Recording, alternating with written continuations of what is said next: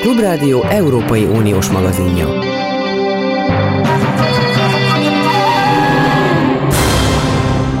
Jó napot kívánok, itt Zentai Péter beszél.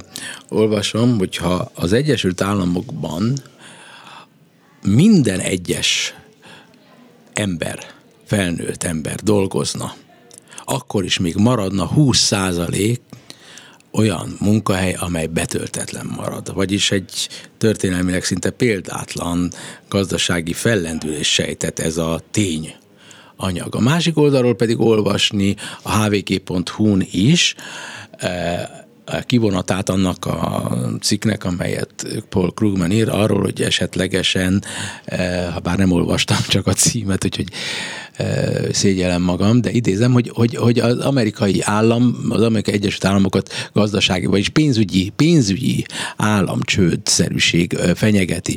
Nagy Gábor, a HVG vezető szerkesztő a telefonban, szervusz, hogy, hogy van ez, ez olyan ellentmondásos dolog, nem? Amerika nagy bajban van, Amerika nagyon nem nagy bajban van. Az egyik a makrogazdaság, és abban azon is belül a foglalkoztatás és a gazdasági növekedés, a másik pedig a költségvetés. Tehát azért ez két, két különböző dolog.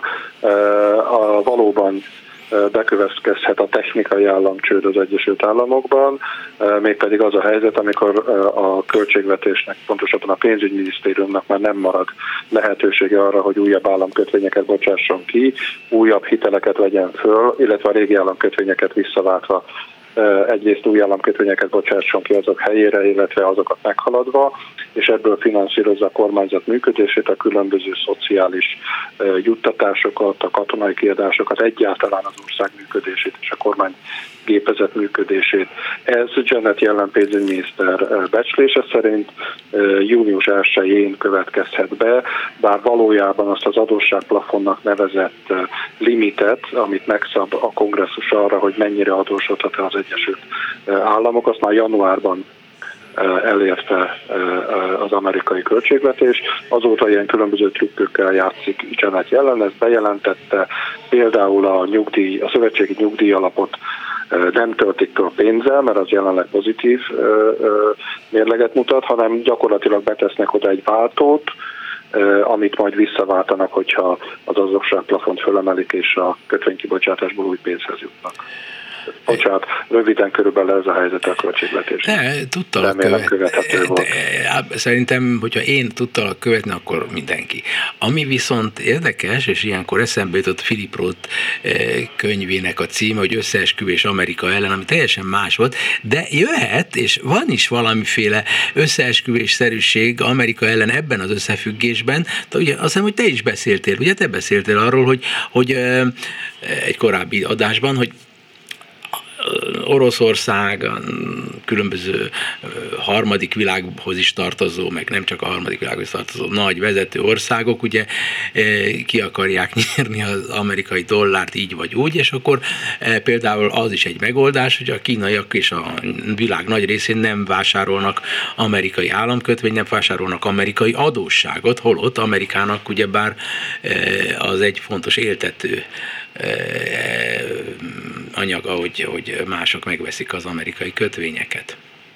Hát igen, van erre törekvés, azért ez egyenlőre vágyálom szerintem, mint közgazdaságilag, mint geopolitikailag, hiszen még mindig az amerikai dollár a világ legfontosabb valutája, amerikai dollárban kereskednek a nyersanyagok döntő többségével, és mindenki amerikai államkötvényt akar vásárolni, többek között azért, mert Amerika még soha nem volt államcsődben, sem technikai, sem egyéb államcsődben, és annak, annak elején Hamilton az első pénzügyminiszter kifejezetten az amerikai, az akkor született amerikai állam stabilitása zálogának nevezte azt, hogy átvállalja a 13 gyarmat tartozását és garanciát vállal érte. Tehát magát az amerikai gondolkodást, pénzügyi gondolkodást is ez alapozta meg, és hát miért ne venne bárki amerikai államkötvényt és vesz továbbra is, és venni fog továbbra is úgy gondolom, hogy politikai okokból is el fogják kerülni az amerikai technikai államcsődöt. Valóban vannak ilyen törekvések, a kínaiak szeretnék a BRICS országokat összefogva, vagy a yuan vagy egy másmilyen közösen kitalált valutát felépíteni a dollár és, és az euró vetétásává, ez azonban nem megy egyik napról a másikra, ez áll a mérleg egyik nyelvé, felén, a másik felén pedig az áll, hogy hát azért Amerikának sem érdeke az, hogy egy ilyen politikai civódásból, mert végső soron ez az, ami Washingtonban folyik, megrendüljön a bizalom akár a dollárban, akár az amerikai államkötvényben, káosz legyen a tőzsdén például, mert senki nem tudja, hogy mi következik be én azt mondom, hogy volt már ilyen helyzet 2011-ben, amikor ezt Joe Biden a jelenlegi elnök, Obama alelnöként, alelnökeként kezelte, ott is megállapodtak az utolsó pillanatban. A Standard Poor's akkor leminősítette az Egyesült Államokat a AAA a legjobb kategóriából egyen lejjebb, most a Fitch fenyegetőzik ezzel, hogyha jól láttam, az sem tett akkor jót, tehát azért én úgy gondolom, hogy a kockázatokkal mindenki tisztában van. Ez az az Amerikában sokan emleget, sokat emlegetett chicken game, hogy ki az, aki a két szembeszágódó autó közül először rántja félre a kormányt, vagy mindketten elterelő hadmozdulatokat tesznek. Erre most két nap lesz, gyakorlatilag, hogyha ezt a június elsői határidőt komolyan veszük, mert a, a Memorial Day hosszú hétvégéje miatt most mindenki elment szabadságra, kedden jönnek vissza, és kedden szerdán kell nyelbe ütni, ha sikerül a kompromisszumot. Igen, mindig azt tapasztaltuk a mi életünkben, hogy Amerikában a végén mindig a józanész győzedelmeskedik. Én ellentétben sokakkal, nem tudom, hogy te véleményeddel is ellentétben, a Trump jelenséget olyan történelmi választóvonalnak gondolom, hogy, hogy, hogy igenis sok minden megtörténhet, és most jön a Trump jelenséghez való közeledésünk ebben a beszélgetésben, nevezetesen, hogy a Trump idején megemelték az adósságplafon, bocsánat, hogy félbeszakítalak, az akkor egy technikai és nem politikai kérdés volt. Mikor? Mikor? Trump idején is Trump megemelték idején. az adósságot. És ez, mi, ez, akkor ez mit jelentett? Hogy? Volt. Minimálisan. Tehát most sem kell sokkal nagyobbat emelni, mint Trump idején kellett. Uh-huh. Egyszerűen most kialakult egy olyan politikai helyzet. 2010-ben az úgynevezett tea délutános mozgalom jutott hatalomra a képviselőházban a republikánusok oldalán, uh-huh. és ő meg akarta mutatni, hogy Igen. milyen erős. Most pedig a trumpisták akarják megmutatni Bidennek, hogy ők milyen uh-huh. erősek. Tehát de... Uh-huh. Igazándiból az adósságplafon az megemelése az uh, ilyen felhorgadásoktól eltekintve egy technikai kérdés volt eddig, de ezt uh-huh. politikai célokra kiaknázták legmarkánsabban 2011-ben és most.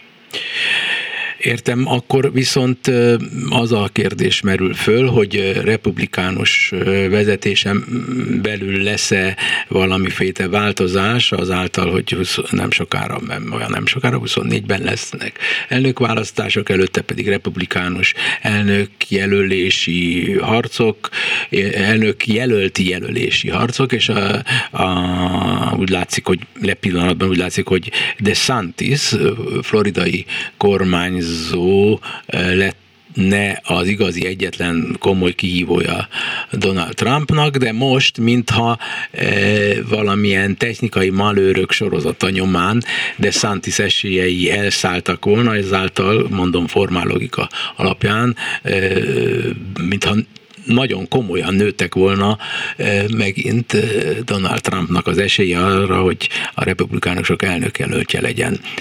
Te hogy látod hát ezt? Hát én két dolgot mondanék. Az egyik, hogy a, arról beszélsz, hogy a Twitteren a livestreamingben nem igazán sikerült a DeSantis kamp, kampányának az első mozdulata bejelenti azt, bejelenteni azt, hogy egyáltalán indul.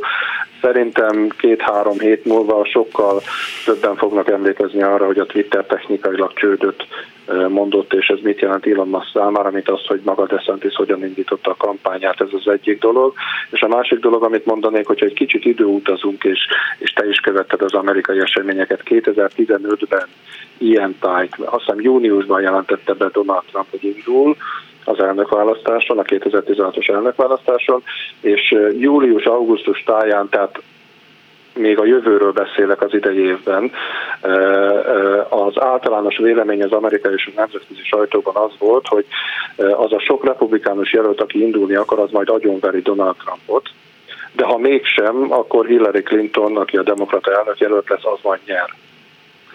és mind a, mind, a, mind a ketten, és a hallgatók is tudják, hogy mi történt. Tehát Igen. most én még sem Donald Trumpot nem koronáznám meg a sem republikánus elnökjelöltnek, sem a következő elnöknek, és DeSantis esélyét sem, tere, sem temetném, pont azért, mert hát most írjuk 2023. júniusát, az első előválasztást Ajovában 2024. februárjában tartják, hogyha jól emlékszem, az elnök jelölésre jövő nyáron fog sor kerülni, és novemberben, jövő novemberben lesz az elnökválasztás. Tehát olyan sok idő van, olyan sok bizonytalanság van ebben, és ezért említettem a 8 évvel ezelőtti helyzetet 2015-ben, hogy senki nem tudta elképzelni, hogy Donald Trump össze senki. A nagy többség nem tudta elképzelni azt, hogy Donald Trumpnak fogják írni az Egyesült Államok elnökét. Igen, igen, sajnos, vagy ma nem mondani, hogy sajnos, mert nem vagyok egy trumpista, enyhén szólva. A lényeg az az, hogy, hogy most is kevesen gondolják egyelőre, hogy a Donald Trumpnak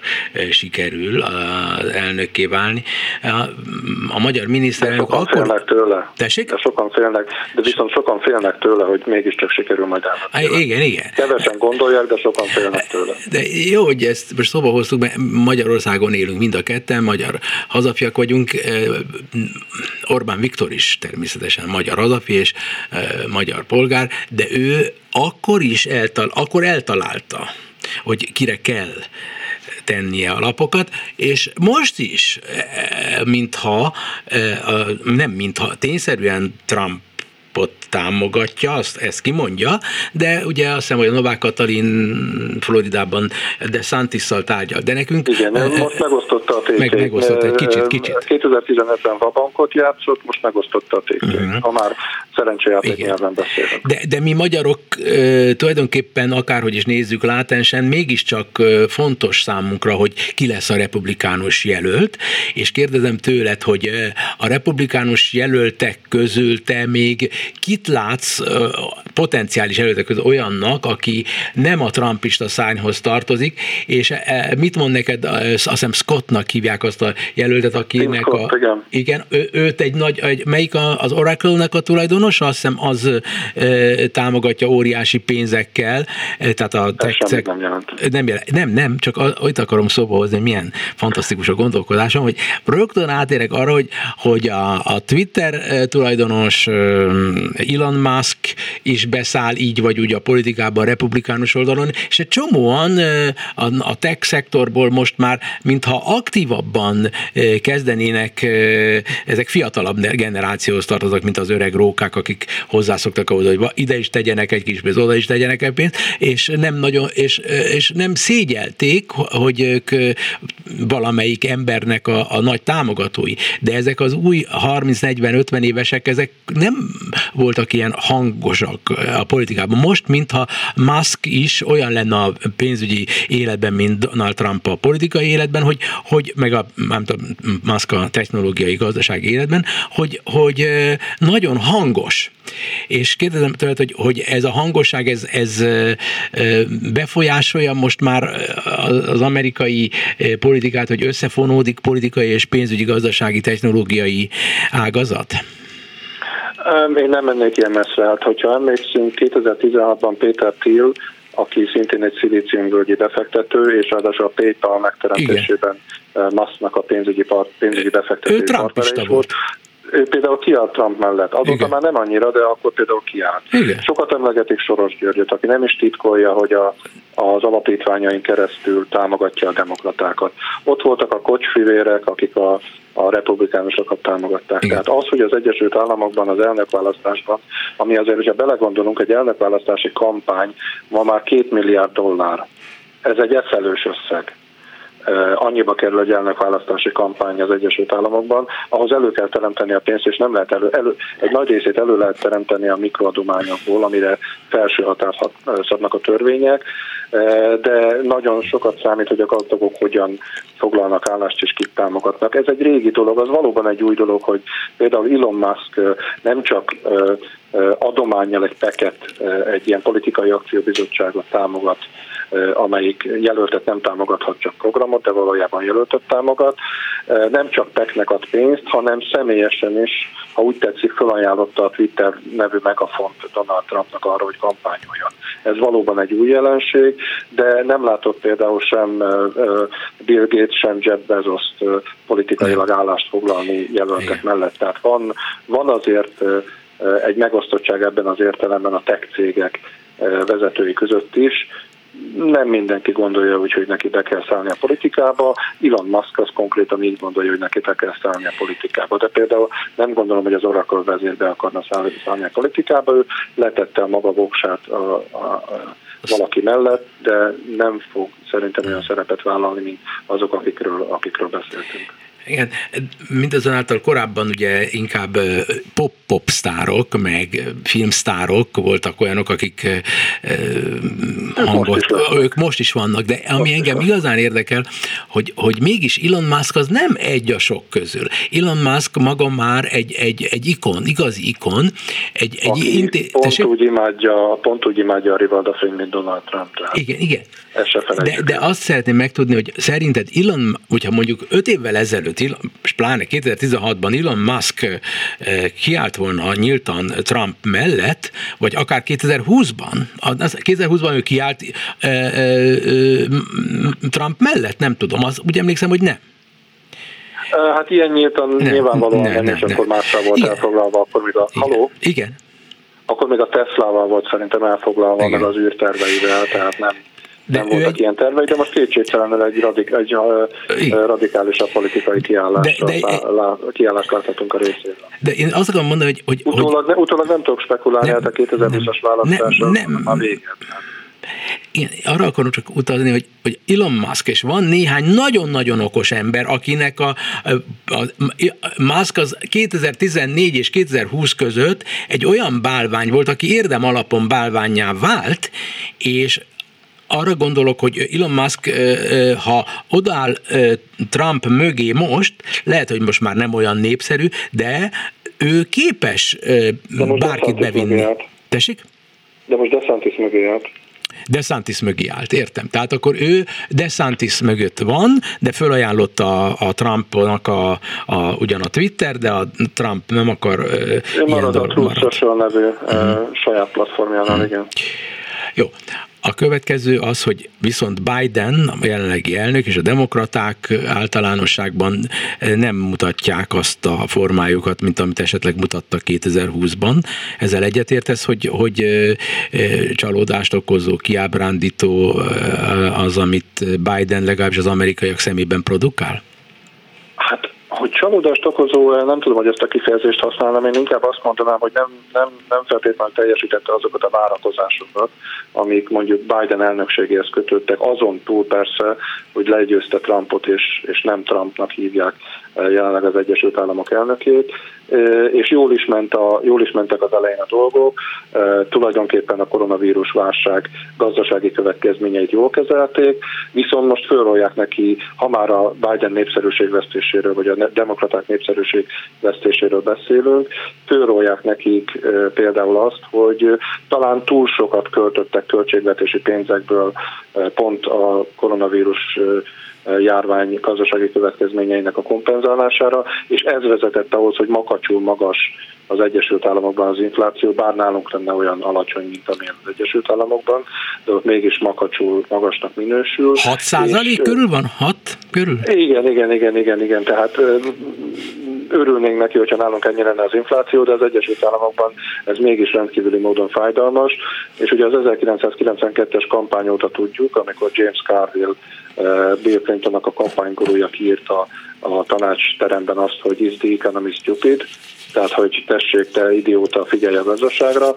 Most is az amerikaiak a gazdaságra figyelnek, és mindig is arra figyelnek, amikor elnököt választanak, és azt látják, hogy ez a gazdaságpolitika, amit a jelenlegi kormány és a jelenlegi elnök folytat, ez valahogy, mint hogyha nem lenne olyan jó, mint amilyennek lenni kéne. Tehát én alapvetően a, a Biden népszerűségvesztését, vagy a demokraták népszerűségvesztését azt a gazdasági okoknak, az inflációnak és az ehhez kapcsolódó problémáknak tulajdonítanám, azzal együtt is, hogy az amerikai gazdaság, mint a bevezetőben említetted, robusztusan nő. Tehát ott sincsenek igazán konjunkturális bajok, ami bajok vannak, az a magas kamat és a magas infláció.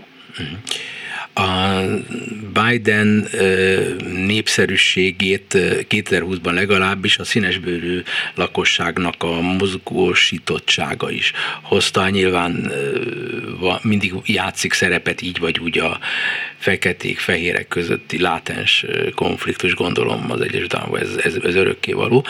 Az a tény, hogy éppen Dési András kollégám hívta fel a figyelmet, hogy nagyon izgalmas, hogy a vezérkari főnök is fekete lesz, fekete bőrű, a hadügyminiszter fekete bőrű. Ez, ez már kiment a divatból, hogy a feketéke szerint ítéljenek meg elnököt, hogy milyen A, a republikánus George W. Bush idején afroamerikai volt a külügyminiszter és a nemzetbiztonsági főtanácsadó. Tehát én ekkora jelentőséget nem tulajdonítanék. Ah, igaz, igaz, ugye? Condoleezza Rice is. Igen, Condoleezza Rice, Rice és Colin Powell, igen. Igen. Tehát ez, ez önmagában véve már nem egy nem, szám. Nem, nem, azt, azt lehetett látni természetesen, hogy amikor Barack Obamát elnöké választották 2008-ban, akkor rendkívüli volt mind a szavazási hajlandóság, mind pedig a szavazatok iránya a demokrata párt felé. Ez a fajta lelkesedés még mindig kitartott Joe Biden idején, hiszen ő volt Barack Obama alelnöke, de már közel sem voltak olyan lelkesek, és most 2024-ben elkövetkezhet az az időpont, amikor mondjuk a kisebbségek, és most nem csak az afroamerikaiakról beszélek, hanem a spanyolajkóakról vagy az ázsiai amerikaiakról is, sokkal inkább azt fogják megnézni, hogy melyik elnök jelölt mit hozhat nekik, mint azt, hogy éppen most a kultúrharcban hol áll. Orbán Viktor és Putyin orosz elnök egyaránt közvetetten azon a véleményen van, hogyha Donald Trump lenne Amerika elnök, akkor nem lenne háború Ukrajnában. Ezt maga Neked... Donald Trump is mondta. Igen, akkor ő, ők hárman. Te vagy negyedik, aki ezt szintén mondja? Nem, nem. Nem vagy negyedik? Ne, én, nem, én nem mondok semmi ilyesmit, és nem, semmiképpen nem akarok negyedik lenni ebben a sorban. Én úgy gondolom, hogy hát Donald Trump mindenféle dolgokat mond. Hol azt mondja, hogy Oroszországot nem szabad hagyni győzni, hol azt mondja azt, hogy ő két perc alatt megegyezne Vladimir Putyinnal, hogyha újra elnök lenne. Ebbe azért valószínűleg, mint ahogy az észak-koreai politikájában is, ami meg lehet, szintén meglehetősen ide-oda himbálózó volt, ebbe is azért az amerikai nemzetbiztonsági establishment beleszólna, de az mindenképpen látszik, hogy a republikánusok körében van egy kisebbség, amelyik szoktak erről beszélni az ukrajnai háborúval kapcsolatos politikai vagy gazdasági fáradtság, ami látszik, vagy megjelent a republikánus párton egy kisebbségen belül. Ez egy, egy olyan kisebbség, amit a republikánus többség ilyen élen Mitch mcconnell a republikánusi a szenátusi republikánusok vezetőjével, ezt még kordában tudja tartani, de, de Kevin mccarthy a képviselő az republikánus elnök, elnökének, de még Ron DeSantisnak is voltak olyan megjegyzései, amik, amik ezt a szárnyat jellemzik, hogy egyrészt nagyon meg kell nézni, hogy Ukrajnának mire adunk pénzt, másrészt ez, ez az egész inkább csak egy mellékhadszintér kellene, hogy legyen az Egyesült Államoknak, ha egyáltalán, és Kínára kellene koncentrálni. De mondom, ez jelenleg még a republikánusok körében egy kisebbség, de egy létező kisebbség. Érdekes dolgokat hallottunk mindenképpen, ez most nem közhelyszerűen mondom, Nagy Gábortól. Köszönöm neked, minden jót kívánok, viszont hallásra. Köszönöm, köszönöm. Hello. Eurozóna. A Klubrádió Európai Uniós magazinja.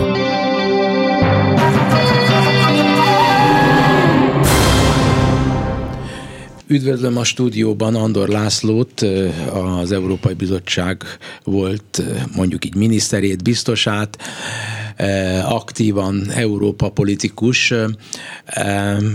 Egyenesen úgy tudom, most jött Brüsszelből. Igen, tegnap délután És amikor vissza. telefonáltunk, akkor azt mondta a telefonban, hogy Európai Parlamentben van. Így igen, volt? igen. Tegnap délelőtt volt egy kis szemináriumunk az de, Európai de, de az Európai Parlamenten belül az, mind az épületen, mind az intézményben, mind az emberekkel, akiket ismer beszélgetve, ez komoly, hogy esetleg szóba kerül, hogy Magyarország ne legyen a magyar kormány ne lehessen a következő évben, 24-ben soros elnöke az Európai Uniónak? Azt gondolom, hogy ugye ezt még nem tudjuk pontosan megmondani, hogy ebből a konkrét eh, fölindulásból mi lesz, de hogy tele van a hócipője az Európai Parlamentnek a magyar kérdéssel, meg az Orbán kormányjal, az egészen biztos. Tehát itt az, hogy egy évtizedeken, évtizeden keresztül most már halmozódnak az ügyek, és eh, sokszor mindenki azt hiszi, hogy most már ennél nem lehet feszültebb a viszony, de mégis történik valami, egy rossz nyilatkozat, egy vétó, eh, ami miatt azt mondják a brüsszeli meghatározó erők az Európai Parlamentben, de talán máshol is, hogy, hogy akkor erre még valami mást kell lépni. Emlékszem egyébként sok évvel ezelőtt történt, talán 2016-17 körül, eh, akkor Strasbourgban, nem, Münchenben egy biztonsági fórumon találkoztam Steinmeier, akkor uh-huh. már, már a talán államfő volt, és mondtam, hogy Magyarországról jövök, és szeretnék egy interjút kézzel, azt mondja, hogy nem adok magyar újságírónak, és németül mondta, hogy tele van a hócipőm uh-huh. Magyarországgal, tehát ez is csak alátámaszt, hogy már évek óta, de különböző jelentése van annak, hogy tele van a hócipőm. Az is, hogy hát kis ország, most mit foglalkozunk, fáradtak vagyunk, uh-huh. vannak más dolgunk, fontosabb dolgaink. Uh-huh. És, de ugyanakkor eh, most már, mintha legalábbis amerikai szemmel nézve, mert az amerikai nagykövet ezt hangsúlyozza, hogy egy pici országnak is nagyon komoly eh, jelentősége lehet, hogyha nagy kardinális kérdések vannak, például a napi renden az, hogy, hogy milyen legyen az Európán, Európai Unió politikája Ukrajnával, Oroszországgal uh-huh. szemben. Az, amit maga tapasztal az Európai Unióban, az melyik? A, hogy unjuk már a kicsi Magyarországot, hogy ennyit ugrál, vagy pedig az, hogy, hogy unjuk azt, hogy egy ilyen ország gátol uh-huh. bennünket, hogy előre léphessünk. Igen, talán inkább az utóbbi, tehát most lett nagyobb a tétje ennek a szembenállásnak, ennek nem szeretem azt mondani, hogy külön utasság, mert az Európai Unióban sok út van, sok lehetséges választási lehetőség van, ezért is szeretjük. De egy olyan típusú anomália, ami itt kialakult, ez még mindenképpen diszfunkcionális az Európai Unió szempontjából.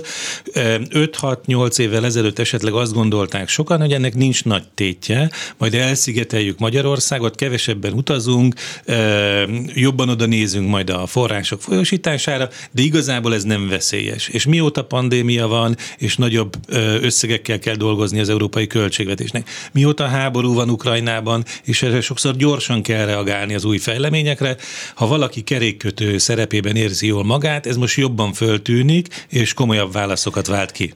Igen, de a komolyabb válaszokon ö, ö, én látom a komolyabb, érzem a mhm. komolyabb válaszokat, de a magyar közvéleménynek az a része, amelyik türelmetlen, mert ellenzéki gondolkodás, sokkal többen vannak, mint amilyen az ellenzéki pártoknak a, a befolyása, azok az Európai Unióval szemben is türelmetlenek, hogy miért nem csapnak már oda az asztalra. Amit ön ismer az Európai uh-huh. Unióból általánosságban, lehet már ennél tovább mennie, tud ennél többet nyomást gyakorolnia, mint az, hogy visszatart pénzeket, Erasmus programnál is hátrányban vannak a magyar diákok a magyar kormány eh, politikája miatt. Tehát mi mit tud még csinálni? Igen, tehát egy dolgot tudna még csinálni, eh, hogyha teljes lenne az összhang Magyarországot leszámítva, ez a szavazati jog fölfüggesztése. Tehát ezt tudná még csinálni, mert ez benne van a szerződésben, de ehhez tényleg az kellene, hogy az összes többi ország, amelyik eh, mondjuk így az európai értékeket akarja megvédeni, Magyarországgal szemben ezt alkalmazni akarná, és itt nem biztos, hogy mondjuk Lengyelország, vagy eh, esetleg egy-két más ország, amelyik vagy szolidaritásból, vagy azért, mert hasonló dolgokon gondolkodik, esetleg nem állna oda támogatni az Orbán kormány. Tehát ezért van az, hogy a jelen pillanatban a legtöbb, amit az Unió tehet, ez eh, a források, pénzügyi források folyósításának a fölfüggesztése. Ez megtörtént. A héten ugye Johannes Hahn e, újból nyilatkozta, és ezt nagyon sokszor idézik, hogy valószínűleg nagyon messze van még Magyarország attól, hogy meg tudja nyitni ezeket a forrásokat e, újból. Az Európai Parlament képviselői, akik ugye nemrég jártak Magyarországon, és tényleg árgus szemekkel figyelik a, az itthoni történéseket és rendellenességeket, ők ezt nem fogják könnyen elengedni, és ugyanakkor szeretnének néha még többet mondani, és ezért merült fel az, hogy esetleg elveszik a tanácsi elnökség jogát Magyarországtól, ami megint csak egy brutális lépés lenne, hogy őszinte legyek, nem vagyok tisztában teljes egészében ennek a procedurális feltételeivel, mert ilyen még nem volt. Ilyen még nem volt. Viszont ugye mondja, hogy Lengyelország sejteti ön is, és ki kell mondanunk, hogy Lengyelország vélhetőleg nem menne abba bele, hogy Magyarországnak a szavazati jogát felfüggesszék. Ám de egy ilyen dolog például nagyon reális a, hogy egység legyen, mondjuk Ukrajna ügyében uh-huh. valami nagy dolog történik, uh-huh. aminek van valószínűsége, és ebben az esetben Lengyelország, hogy úgy mondjam, héjább, uh-huh. mint a többi Európa, átlagos Európai uh-huh. Uniós ország, vagy Olaszország. Meloni asszony uh-huh. nagyon kemény Ukrajna barát, nagyon-nagyon keményen Oroszország ellenes. Ez a két ország lenne elméletileg eh, az a két fontos ország, amelynek kormányának a tagjai és a magyar kormány tagjai uh-huh. között valami fajta lelki, szellemi eh, rokonság is eh, feltételezhető. Tehát tulajdonképpen nem biztos, hogy egy szavazati jog felfüggesztési uh-huh. javaslat nem kapna egy, egy olyan többséget, amire szükség van? Ez igaz, hogy ugye ezek a korábbi, mondjuk így természetes szövetségesek, ezek nagyon összevesztek a, a fidesz azért, mert ugye a magyar kormánypártok hát egészen másfajta politikát folytatnak. Nem csak a retorika szintjén, azt mondom, hogy a retorika szintjén ez egészen kirívó, de a gyakorlatban is, annak ellenére, hogy a végén aztán a magyar kormány mindig odaáll a szankciós csomagok mellé, és ugye ezen lemérhető az, hogy a tettek mezején ugye ki hol áll, de mégiscsak ugye nagyon sok hatás gyakorol a tényleges arra az, hogyha ezeket késleltetni tudják, hogyha látszik messziről, hogy nincs teljes egység, akár az olajszállítás ügyében, vagy más szankciók ügyében, fegyverszállításokról nem is beszélve. De igazából ugye az is kérdés, hogy milyen jogcímen vetné fel egy adott esetben az Európai Bizottság vagy más testület a szavazati jog megvonását. Ha ez egy tovább vitele annak, hogy visszaélés történik az uniós forrásokkal, akkor ezt nem célszerű összekapcsolni a háborúval kapcsolatos állásfoglalásokkal. Abszolút. Tehát ugye ezek, ezek lehetnek anomáliák, vagy a többségtől való eltérések különböző területeken, de hogyha az egyik jogalapon elindult egy folyamat, például ugye a pénzügyi transferek fölfüggesztése, akkor ezt nem célszerű egy más területtel összekapcsolni, mert lehet, hogy akkor az kisiklatja az érvanyagot. Igen, ért, értem, értem, csak arra gondoltam, hogy az, az orosz ügy az egy közös külpolitika és közös védelmi és közös tulajdonképpen egzisztenciális, stratégiai egzisztenciális kérdés, hogy egy ilyen helyzetben eh, semlegesség elvárható-e bármelyik uh-huh. Európai Uniós eh, tagállamtól, mert ugye hivatalosan mi ebben semlegesek vagyunk és békepártiak.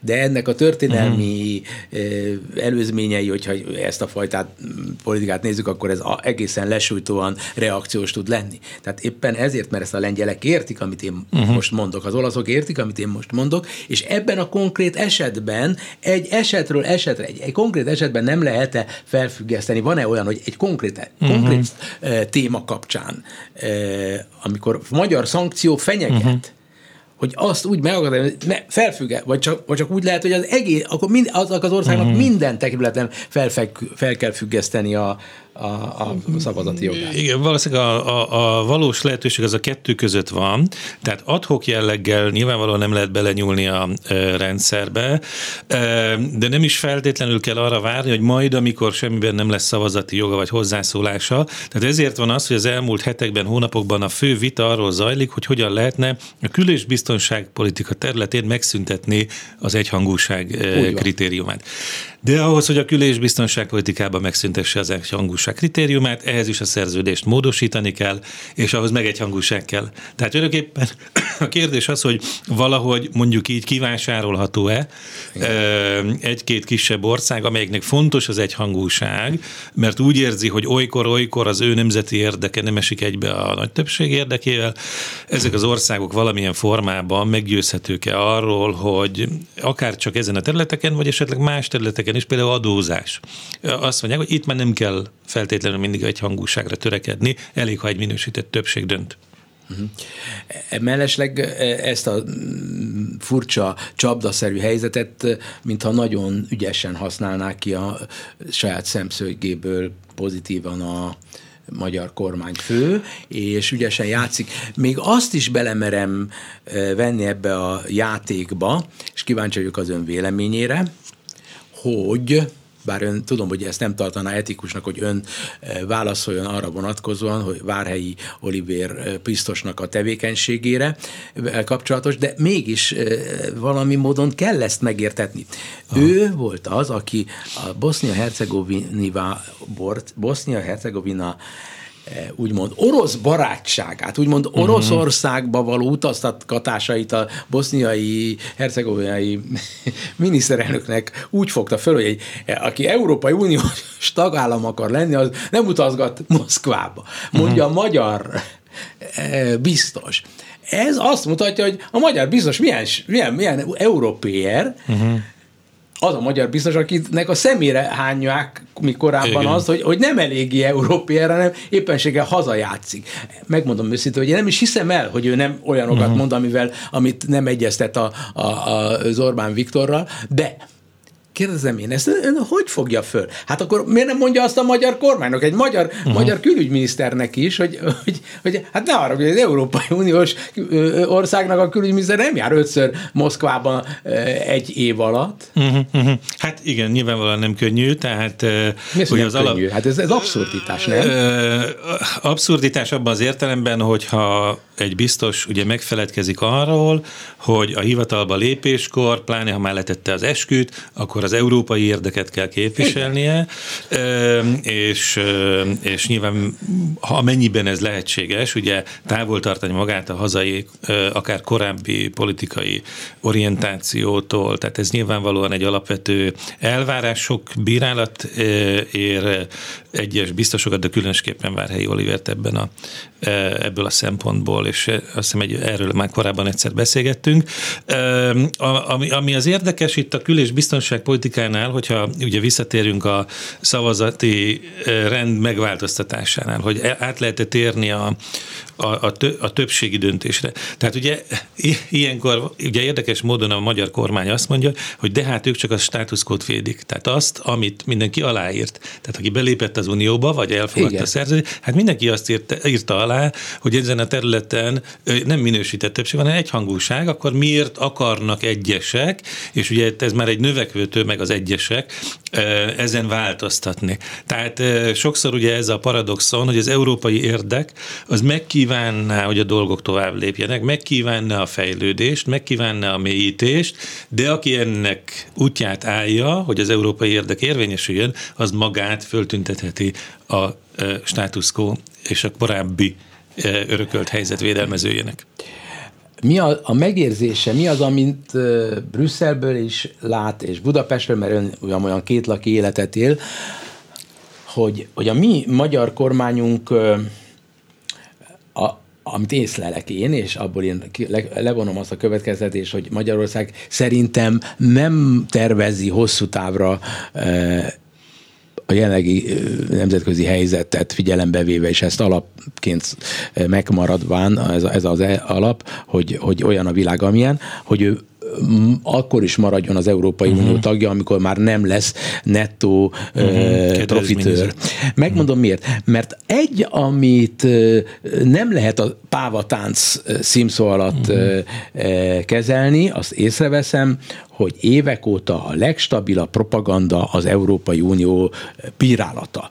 Ő azt lehet így is fogalmazni, uh-huh. hogy föltüntetnek plakátokon Európai Bizottsági elnököt és Sorost, hogy milyen egy egyik a másiknak a bábja, vagy úgy, hogy nem a Európai Uniót, mint olyat bántjuk, uh-huh. hanem az Európai Intézmény, Európai Uniónak a úgymond a bürokráciáját. Amikor éppen Igen. bürokráciát, akkor bürokráciát, amikor konkrét személyeket, akkor a konkrét személyeket, ha valaki mond egy rossz szót, abban a pillanatban jön a, a kormány sajtó, és szétszedi, belerúg, agyon tapossa európai parlamenti képviselő, hogyha ber Magyarországgal foglalkozni, azt szabályosan karakterét meggyilkolják, és elmenekül. Uh-huh. Daniel Cohn-Bendit mondta nekem, hogy ő nem, vagy, nem hajlandó, hogy ő éjszaka ne tudjon aludni, hogy mikor jön egy magyar hírtévés, vagy mit tudom én, kicsit odaáll az ajtajához, és oda pisil. Teljesen mindegy. Tehát a lényeg uh-huh. az az, hogy kibírhatatlanok. Tehát ők brutálisan idézőjelbe téve bántalmaznak embereket, uh-huh. akiknek van ö, olyan mondani valójuk, ami magyar kormánynak nem tetszik, uh-huh. és ugyanakkor azt mondják, hogy ezt csak azok csinálják uh-huh. magyar, a magyar nép ellen, miközben uh-huh. csak azt mondják, amit a magyar ellenzék is tud mondani, meg magam, én magam is tudok mondani, meg ön is tud mondani. Uh-huh. Tehát gyakorlatilag egy Hitler János meg, meg e, egyszerűen kegyetlen, agyontaposó, kiírtó, uh-huh. ember lelkeket írtó kampányt folytatnak uh-huh. azok ellen, akik fölmerik emelni a szavukat. Uh-huh. Uh-huh. Ezt csinálták egyébként az irániak, ezt csinálták a, a különböző harmadik világbeli diktatúrák, amikor Igen. ahányszor a nyugati imperializmus kellett ám, abban a pillanatban jött a gépezet, uh-huh. és pum, mindenkit szétrugtak Igen. lelkileg. Hát egyelőre, hogy mondjam, erőteljes és nagyon ügyesen kalibrált propagandagépezettel van dolgunk nyilvánvalóan. Ennek része az, hogy sokszor, hogy ugye futball hasonlattal éljünk, ugye nem a labdát akarják megjátszani, hanem lerúgni az ellenfelet. Tehát ugye ez a, hogyha így a sportból Pontosan merítünk egy ilyen De akarhat egy ilyen ország a tagja lenni annak a klubnak, vagy annak a nagy UEFA-nak átvitt értelemben, vagy FIFA-nak, amelyikbe állandóan rugdos. Mi, nincs olyan, amikor nem rugnak bele. Igen, de, de ezt az, azt gondolom, szerencsére nyugaton is tudják, meg a környezetünkben, hogy nem ugyanaz az ország, meg a kormánya. Tehát a kormány támogatja mondjuk két-két és fél millió ember, de van több millió, aki még nem támogatja, tehát nyilván mindenfajta büntetés, vagy visszacsapás, hogyha az uniót sérelem éri, akkor arányos kell, hogy legyen, és, és törekedni kell arra, hogy annak ne ártatlan áldozatai legyenek. Na most ugye itt is ugye elérkeztünk egy olyan érdekes helyzethez az elmúlt fél évben, amikor egyszer fölmerült az, hogy esetleg valaki megszenvedi, aki nem bűnös, a diákok, hogyha az Erasmus programból ki lenne zárva Magyarország. Tehát ez is már egy óriási fölzúdulást okozott, hogy miért kockáztatja Brüsszel, tehát az Európai Bizottság az, hogy a diákok nem jutnak hozzá a, a, a, a, a, a, a diákcsere programokhoz, miközben ugye egy nagyon elemi elvárása ö, lenne az Európai Uniónak, hogy tudnélik azt a pártkontrollt, ami lényegében egy egyoldalú politikai kontrollt ö, jelent, az, e, majdnem az egész, tehát az egyetemi struktúra 80%-a fölött, ugye ezek a politikai egyszínűséggel létrehozott úgynevezett kuratóriumok, ezt szüntesse meg? A kormány, mert ilyen a világon nincsen, legalábbis az Európai Unióban máshol nincsen. Önnek van-e olyan érzése azáltal, hogy érzi, hogy, hogy itt azért ami konstans ellenség az az Európai Unió, így vagy úgy. Ha, ne azt, ha én ezt most mondanám egy Fideszes, ilyen szó sincs erről, de az emberek uh-huh. agyában, vállalkozótól parasztemberig, munkás emberig, mindenki számára egyre több és több mennyiségű reklám uh-huh. érkezik, antireklám, ami Igen. által kialakul egy nézet, uh-huh. amely szerint az Európai Unió nem csak, hogy megéri a pénzét, de minek kell az nekünk? Uh-huh erre azt szokták mondani, hát nézzük meg, a, hát mi szerelmesek vagyunk az Európai Unióban, mondják hivatalos emberek, hogy mi szerelme, hát az, a, az összes ilyen közvélemény kutatás jelzi. Milyen közvélemény kutatások jeleznek? Semmit nem jeleznek. Ahány emberrel beszélek valós Békés Csabán, ahány emberrel beszélek a, a, a kis magyar tőkések között, azok már mind gyűlölik az Európai Uniót. Uh-huh. 10-12 volt, igen. Tehát az, Na, igen, nem arról van szó, hogy ki akarnak lépni? Ezt sajnos nem tudom megmondani, de az biztos, hogy 10-12 év után kezd hatni ez a propaganda. Tehát korábban úgy tűnt, hogy ugye ez a Brüsszel bűnbakként történő használata praktikus célokra, ez működik abban az értelemben, hogy, hogy, hogy elviszi a balhét Brüsszel, mert úgy nem szól vissza. Tehát nagyon ritkán van az, hogy visszaszól, miközben az Európai Uniós tagság iránti elkötelezettség nem inog meg. Most úgy tűnik a közvéleménykutatásokból valóban, hogy ez elkezdett meginogni, tehát ez a játék elkezdett veszélyessé válni, mint hogy a britek esetében is. Tehát emlékezzünk arra, hogy ugye Cameron idejében a brit kormány se akart kilépni az Európai Unióból, de mindig, amikor valami gáz volt, recesszió, munkanélküliség, jöttek a migránsok, stb., akkor Brüsszel volt a bűnbak, és ezt nagyon sokan elhitték, és amikor volt lehetőségük szavazni az uniós tagságok, ellene szavaztak, mert 40 évig azt hallották, hogy a Brüsszel a bűnbak. Ezen a, ezen a késő, a végén, egy rövid kampányban nem nagyon lehet Abban már az esetben, de Cameron nem gondolta komolyan, hogy a nem. brit nép ezt meg... De meg fogja szavazni, és a, tehát a Brexitet. Mert, mert ő, ő próbára tette, és ez egy, ez egy más dolog. A Cameronnak az agyműködése olyan, mint az öndé, mint az enyém. Hmm. Normális. De itt más agyműködésről van szó. Itt az a cél lehet, hogy addig, de ez kimondott uh-huh. cél, amíg nekünk jön a pénz, uh-huh addig maradunk. Egyébként pedig nincs az a paraméter, amivel hivatalosan egyetértene a magyar kormány, mert uh-huh. abban a pillanatban, hogyha előveszünk emberi jogokat, előveszünk bármilyen uh-huh. szabad tőkemozgást, szabad ö, ö, embermozgást, menekültek szolid, a szolidaritásnak az alapvetését. Ezeket mind nevetségessé teszik uh-huh. a saját médiájukban, és mindig azt mondják, hogy csak magadra gondolj, csak magyar érdek létezik. Hát az Európai Unió nem arról szól, csak, csak német érdek van, vagy csak olasz érdek van, hanem európai érdek van. Itt a szó sincsen. Itt nagy nehezen néha fölteszik az Európai Európai Uniós zászlót hivatalos épület után le is húzzák. Hát uh-huh. a, a követségeinken nincs rajta az Európai Uniós zászló, mondván, hogy nem olyanok vagyunk, mint a szovjet időkben, akkor kellett a szovjet zászló, mintha egyet is, mintha mi gyakorlatban egyetértenek azzal, hogy a Szovjetunió és az Európai Unió ugyanaz, ebből mi a tanulság, hogyha ezt mondják, akkor azt jelenti, hogy a Szovjetunió is elítélendő, és az Európai Unió is elítélendő, mind a kettőt ott kell hagyni. Hát nem érzi, hogy, hogy itt erre megy a játék? Hogy őszintén nem tudom, mire megy ki a játék, de hogyha azt gondolják, hogy az uniónak köszönhető jövedelem többlet, az uniós tagságból fakadó jövedelem többlet, az csak az, ami az unió költségvetéséből jön, akkor ez egy óriási félreértés, mert az uniónak általában véve sokkal több minden tulajdonítható. Az, hogy Magyarország az egységes piac tagja, ennek köszönhető az, hogy egy nagyon jelentős része a multinacionális beruházásoknak jelen van, hogy a magyar cégek egy jelentős része vámmentesen, akadálymentesen tud exportálni, importálni a környező országokkal, és ahogy egyre több környező ország az Európai Unió tagja, egyre több környező ország lesz az eurózóna tagja, ez mind egyre inkább egyszerűvé válik. Tehát ezt mind át kell látni, és hát remélhetőleg ugye ennek függvényében ezek a cinikus játszmák, akár retorikai, akár politikai, talán alább hagynak a jövőben. Igen, ez a józan embernek a reménye, de én picit tovább megyek azon, uh-huh. hogy mi, mi, mi szokott az ilyen típusú rendszereknek a, a következő lépése lenni. Hát most nem uh-huh. akarok direkt belemenni ezekbe, de én alaposan tanulmányoztam, hogy a, a Stálinék és más uh-huh. kortárs e, totalitárius hatalmaknál hogyan ment a propaganda. Mindaz, amit mondtak, feltételeztek negatívat róluk, azokat mindig rendbe tették uh-huh. egy másik retorikával. De a legvégén az lett, amit eredetileg féltünk. Tehát mm. újra és újra az történik. És a, ha csak gondolna bele, hogy annak idején, amikor a liberális internacionálinak az mm. alelnöke volt Orbán Viktor, akkor nem úgy volt, nem, mindig megmondta a, a Lambsdorff grófnak, az akkori internacionális vezetőnek és a szabaddemokraták, német szabaddemokraták vezetőjének, hogy mi hűséges tagjai maradunk a liberális inter, mi hűséges tagjai maradunk, és azt de ezek ki fognak lépni?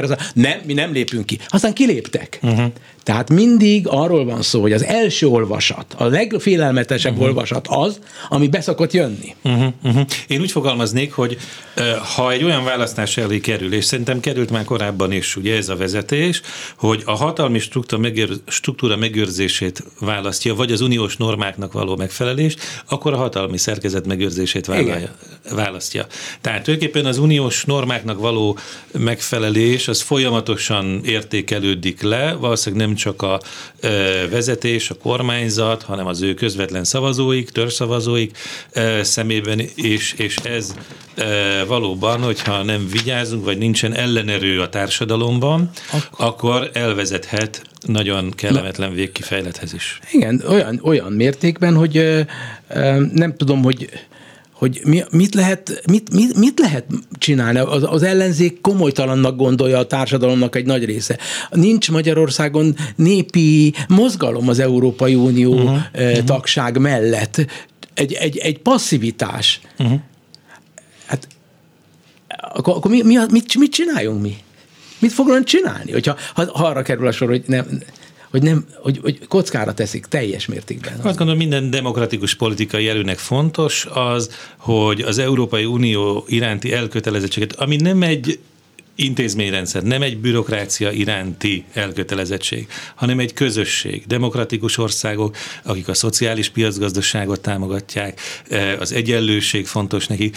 Ezeket az értékeket összekötni továbbra is az Európai Unióval, hiszen ez mégiscsak valamiféle garanciája annak, hogy egy minimum alá nem lehet süllyedni. De ha a cél az, hogy, hogy megundorodjunk tőle, akkor az Európai Uniókkal tovább kell provokálni, hogy még inkább kialakuljon egy olyan dolog, hogy, hogy már elegünk van ebből az Európai Unióból. Nekik a be, Magyarország van tele a hócipőjük, a magyarok uh-huh. Magyarországban. Elegünk van, uh-huh. a, hócipőnk tele van már az Európai Unióval. Uh-huh. És akkor ki vagyunk egyezve. Elválnak útjaink. Lehet.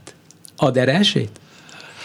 Kizárni semmiképpen nem tudom, de szerintem e pillanatban még ehhez nagyon közel nem állunk. De hogy ebbe az irányba sodródhatnak a dolgok, ezt, ezt azt gondolom mindenkinek látni kell, mert ez egy óriási kockázat. Nagyon szépen köszönöm Andor Lászlónak. Remélem, hogy nem idegesítettem föl. Fog tudni aludni miatta? Talán igen. Remélem a hallgatók is. Minden szépen, nagyon szépen köszönöm a figyelmüket. Minden jót a viszont hallásra. Önök a Klubrádió Európai Uniós magazinját hallották.